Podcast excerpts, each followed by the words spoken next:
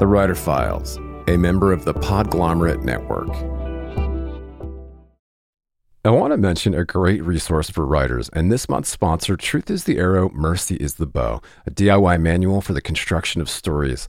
I'll expound later in the show, but the short version is this long awaited book about the craft of creative writing from New York Times bestselling author Steve Almond sets out to debunk the well meaning but misguided myths that hold us back from writing our deepest and most honest work. Pick up a copy today of Truth is the Arrow, Mercy is the Bow, wherever you buy books. More soon. Greetings, scribes. I have got some exciting news to share. The Writer Files now has an exclusive Patreon community where subscribers will get exclusive access to uncut ad free interviews, a writer's happy hour, bonus breakdowns, and content from productivity and publishing experts each month. In the meantime, just head over to patreon.com slash the writer files. It's free to join Patreon to get a preview and you can upgrade anytime. That's patreon.com slash the writer files. Help us start something special. Rainmaker FM.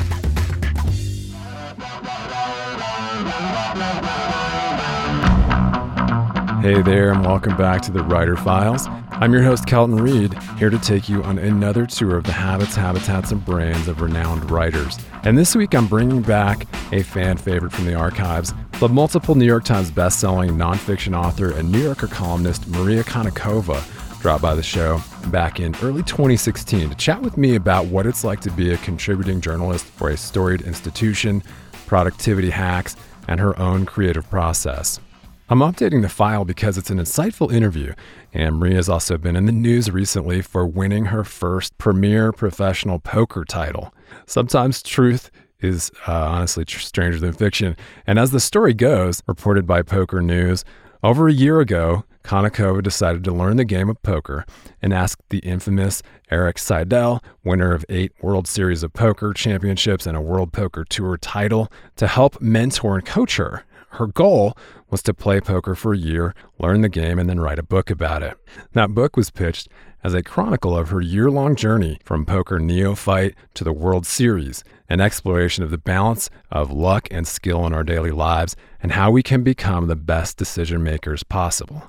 Lo and behold, the intensive one year poker crash course helped her win her first prestige pro tournament and a cool $85,000 in early 2018.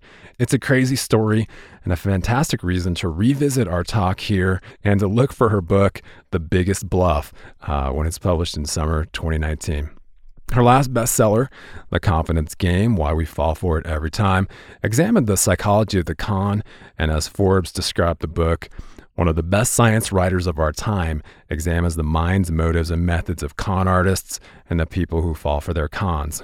Ms. Konnikova has a PhD in psychology from Columbia University and has contributed countless articles and essays for The Atlantic, New York Times, Slate, Paris Review, a Wall Street Journal, Wired, and Scientific American, to name just a few. In this file, Maria and I discuss how to avoid writer's block, why a standing desk isn't for everyone, how to simplify your research and writing process, why writing is hard, just like any other job, and the author's definition of creativity. Stay tuned. The Writer Files is brought to you by the all new StudioPress Sites, a turnkey solution that combines the ease of an all in one website builder with the flexible power of WordPress. It's perfect for authors, bloggers, podcasters, and affiliate marketers, as well as those selling physical products, digital downloads, and membership programs. If you're ready to take your WordPress site to the next level, see for yourself why over 200,000 website owners trust StudioPress. Go to rainmaker.fm slash StudioPress now. That's rainmaker.fm slash StudioPress. And if you're a fan of the Writer Files, please click subscribe to automatically see new interviews as soon as they're published. Thank you so much for joining me on the Writer Files, Maria Konnikova, author extraordinaire. Thank you so much for having me. I know that you are in the midst of uh, some very busy promotional work for your most recent uh, brilliant book, The Confidence Game. And uh, I'd love to pick your brain a little bit about your process. Um, so much of kind of what you do uh, is fascinating, kind of at that intersection of science and creativity and storytelling. So I'd love to dig in. Maybe for listeners who aren't kind of familiar with your uh, story, could you just give us a little bit of maybe your origin as a writer? Sure. Um, so I, my origin as a writer, well, I wrote my first play. I'm I'm really a playwright at heart. When I was, I think, ten years old, um, I was th- that I would say is my my original origin as a writer. I think it lasted about twenty minutes, which is pretty good uh, for a fourth grader. Um, but honestly. Um, I studied writing in college, um, and then I worked in television. Actually, I worked for Charlie Rose for a number of years. And then I transitioned to what I really wanted to be doing, which is print and kind of more in depth feature long form writing. And I did do both fiction and nonfiction. Um, the fiction has not yet been published. The nonfiction has. Um, I wrote my first book. Um, let's see, it came out in January 2013. Um, so I would have written it a few years before that, or started writing it a few years hmm. before that, and it was about Sherlock Holmes. And for the last two years, I've been at the New Yorker. Um, before that, I wrote for had a column at Scientific American. Um, and before that, I wrote a blog for Big Think. Um, and I've always kind of freelanced along with all of that and have really enjoyed the process of writing books. Basically, I've never stopped after my first one. I really, mm-hmm. I loved it um, so much. I know there are lots of writers who don't actually enjoy writing books as much as they do working on shorter things. But to me, you know, the longer the better. Um, I prefer long magazine features to shorter blog posts, and I prefer books to everything. Hmm. That's cool. I mean, you've got just a, very impressive rap sheet as a writer. And this most recent book, The Confidence Game Why We Fall For It Every Time, is just so fascinating to me. I mean, I'm a huge fan of, um, you know, kind of like David Mamet's work and, mm-hmm. and Ricky Jay and, and, uh, but also just, uh, kind of the psychology of the con and, uh, some amazing storytelling. So kudos on, on the book. Thank you. I really appreciate that. So, um, your writing is just, I mean, you've written for so many kind of high pro- profile publications. Um, and uh, where else uh, kind of can writers connect with you out there or find more of your writing? Um, so, unfortunately, I'm not as good at keeping my website up to date as I should be. Um, I'd originally, you know, crafted a section of my website where I would post everything that I wrote, um, and I gave up on it um, I think over a year ago. um, so unfortunately, it's a little out of date. But I do post all of my pieces to Twitter, um, where I'm M. Konnikova, and to my public Facebook page, which is just Maria Konnikova. Um, and if you want, it, for the New Yorker pieces, um, all of those appear on my contributor bio page. Um, so you can find all of those there. But that doesn't cover the stuff that I do that's outside of the New Yorker. Yeah, yeah. Well, I'll link to all that stuff. And um, I did uh, recently find also your um, piece in the New York Times the joy of psyching myself out, which I thought was pretty cool.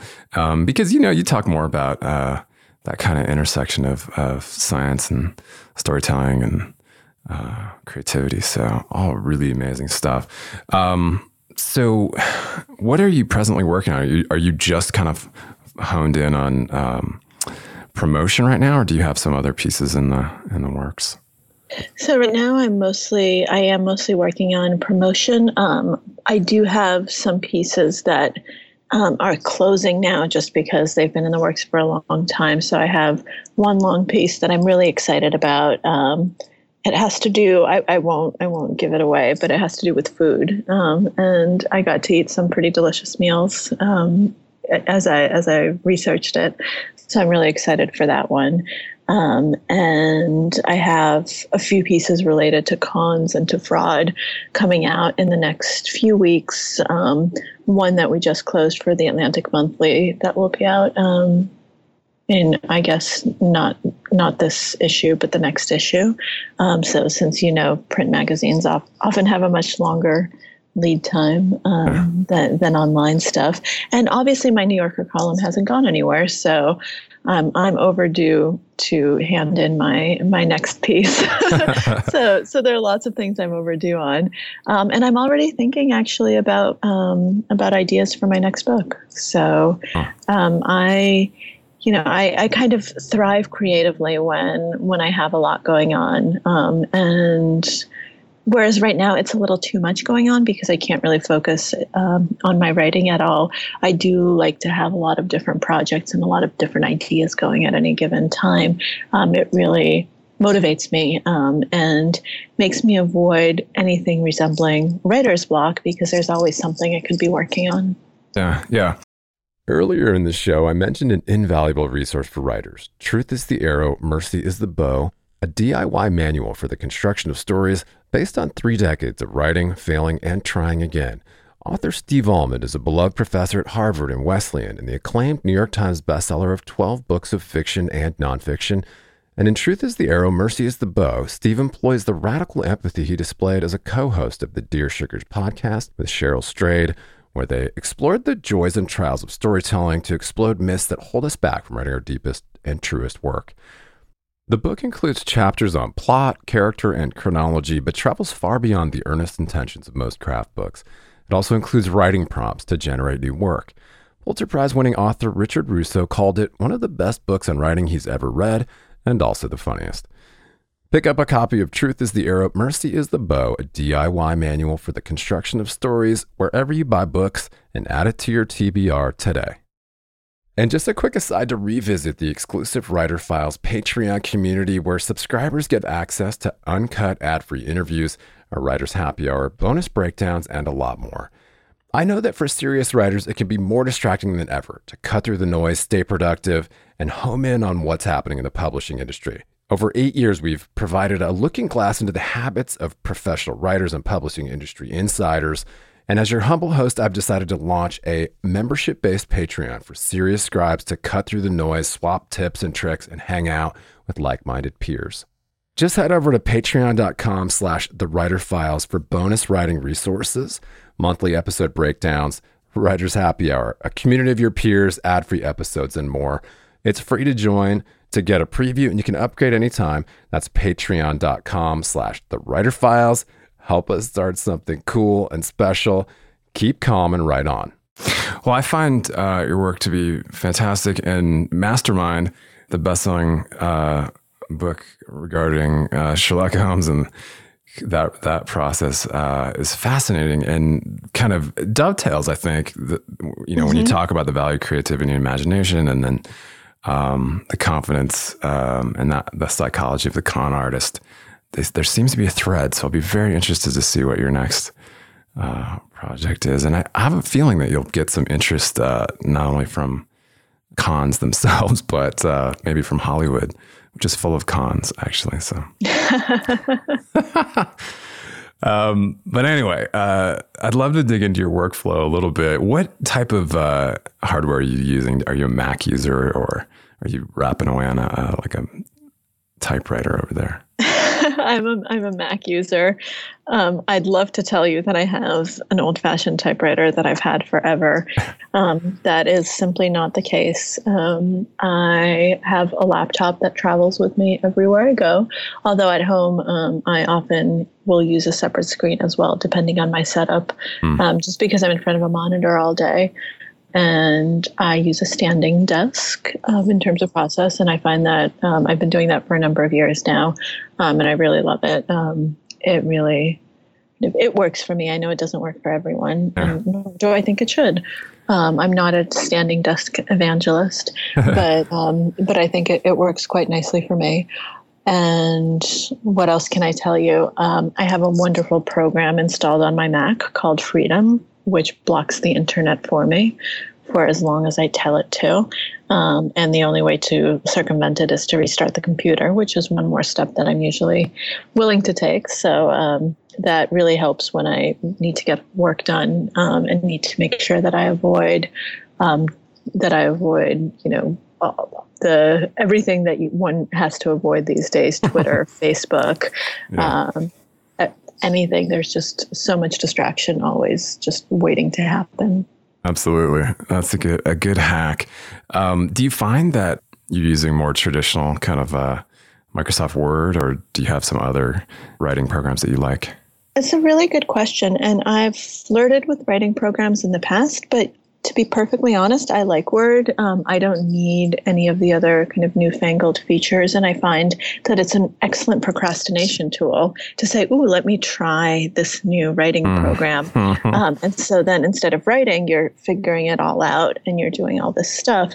So I stick to Word and I actually also do writing longhand. So I also have notebooks um, mm. and I often work longhand as well and then type. Excellent. Excellent. Do you have any other organizational uh, systems that you use to keep everything together. I mean, your your work is uh, deeply researched. um, yeah, it's called throwing up on a page. Um, it works incredibly well.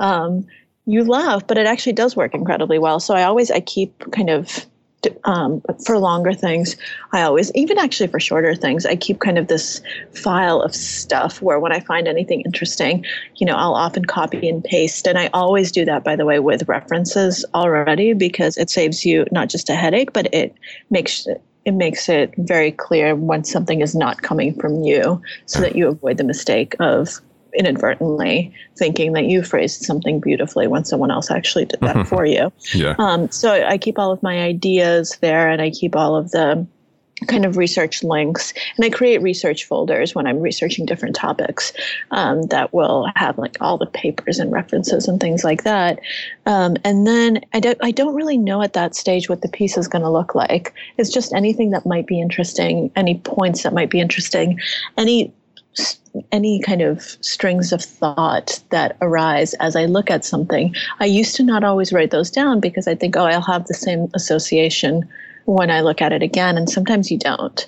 So now I just write everything down. And so it's my kind of just, you know, throw up on the page approach and then and then things start actually coming out at you. So i start moving things around deleting stuff um, adding stuff and somehow or other the piece emerges. Um, i don't usually go into it with knowing kind of what the structure is going to be. Hmm. that's interesting to me because it your work seems so um, brilliant brilliantly structured. Wow i can't say brilliantly well thank you. um, but it, it's great. I mean it, it feels like um, you're really leading the reader to some pretty fascinating conclusions. So, well, well, I think I let them go on the journey that I take to, to reach those conclusions. So that's uh, why the material kind of suggests the structure to me. Sure, sure. Um, and that's a that's a really cool process. So you interviewed quite a few actual cons and victims of cons. Are you using a uh, also a voice recorder? Mm-hmm. Um, yeah, I I have a voice recorder that I always travel with, and I actually find that the iPhone is a great backup. Mm. Um, in case you need it. Although it's malfunctioned on me a few times in the past, so I never rely on it now. Um, when it said that it was recording, and then there's apparently some bug. It's happened to other people. Then when you hit save, um, it recorded the first two minutes of a two-hour-long conversation, and the rest is, isn't there. Um, so so that that can be problematic. But yeah, between the two of those, um, I keep I try to keep records of everything. Sometimes you can't record a conversation, and then I take furious notes. Uh-huh. Um, I try to take notes anyway, um, just because it's very helpful later on. And then I keep a file with all the interviews. I always try to label them very carefully um, with dates and phone numbers and any contact information because, um, especially for the New Yorker, you know, everything's going to go to fact checkers. So yeah, it's yeah. going to save you a lot of headaches later on sure. if everything is just done in advance, um, even though it might seem like a few extra steps. Um, and it's actually just good, good journalistic practice. Absolutely. So when you when you sit down to get into the to the work itself, are you giving yourself a word count or um, a certain number of hours? Do you schedule your writing? Um, yes and no. So I don't have a word count. Um, I'm not like Hemingway who had to hit a certain number of words a day.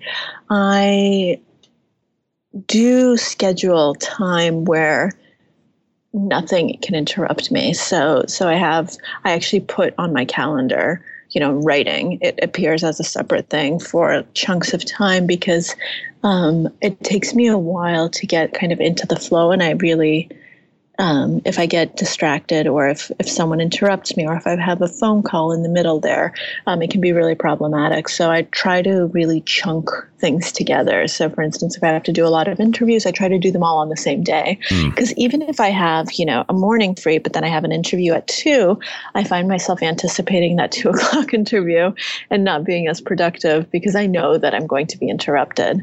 And that knowledge of that interview sitting there at two o'clock can mess up the rest of the day. Um, so I try to schedule things as close together as possible. I try to not be kind of out of the out of the office, um, so to speak, for you know multiple days in a row if I possibly can, and to schedule everything that I have to do outside on the same day. Um, and that really helps me because I like to know that I just have dedicated time where I can get what I need to done because sometimes you know my mind wanders and that's okay. And that's that's actually it can be very productive but sometimes it'll take me much longer to write something relatively simple. And other times i can just knock it out in a few hours. So it really depends but you want to make sure that you give yourself that time. So that's kind of that's the way that i approach it. And the only thing i will say in terms of in terms of structuring the day um, is I always try to get stuff done in the morning because it makes me feel more productive and it makes me more productive for the rest of the day. Yeah. Um, and I do try to avoid social media um, when I'm writing and when I'm really focused on other things. Mm-hmm. so I will often like pre-schedule tweets, for instance. Yeah, um, yeah. And do things so that I'm still present, but I can be absent. Um, I, have completely skipped over uh, a couple of question I did want to ask you: Do you do you like to listen to music while you write, or do you prefer silence? No, silence. silence. Um, I can I can do silence, and I can do cafes where it's background noise. Um, I can do music that's background noise, but most music you you kind of listen to it, and I find that that really does divide your attention. Um, and I like hearing the words that I'm writing in my head. I think that's very helpful. Hmm. Um, and music can really influence how you write. Um, so sometimes that's a good thing, but not always. Well, here's the million dollar question uh, Do you believe in writer's block? um, I'm gonna I'm gonna psych myself out, aren't I? No, I don't. Um, I, I don't think that there is such a thing. There's there's what people I think mistake for writer's block is a lack of immediate inspiration, and you know, you can slog through those periods and they might be long where you're not really inspired, but you can still write.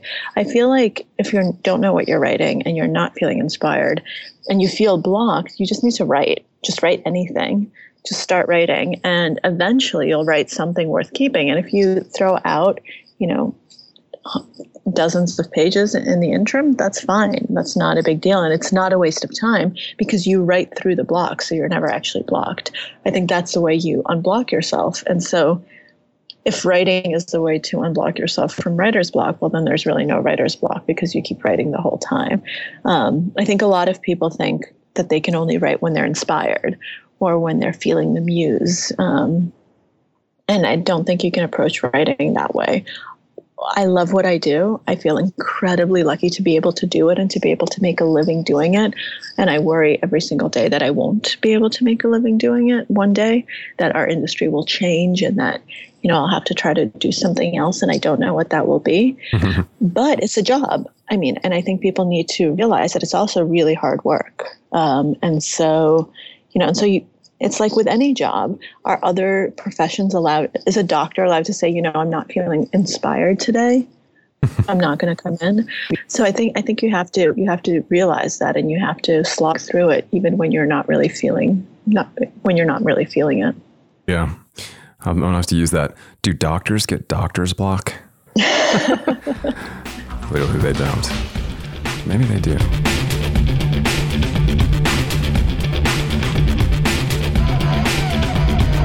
Well, I'd love to pick your brain about creativity, especially kind of to r- wrap up at least the second part of this interview, I, just want to ask you how you personally define creativity because you, you talk about it in so many places, kind of the value of creativity and imagination and in um, mastermind and and you know clearly in the confidence game, there's quite a bit um, of creativity involved in the con itself.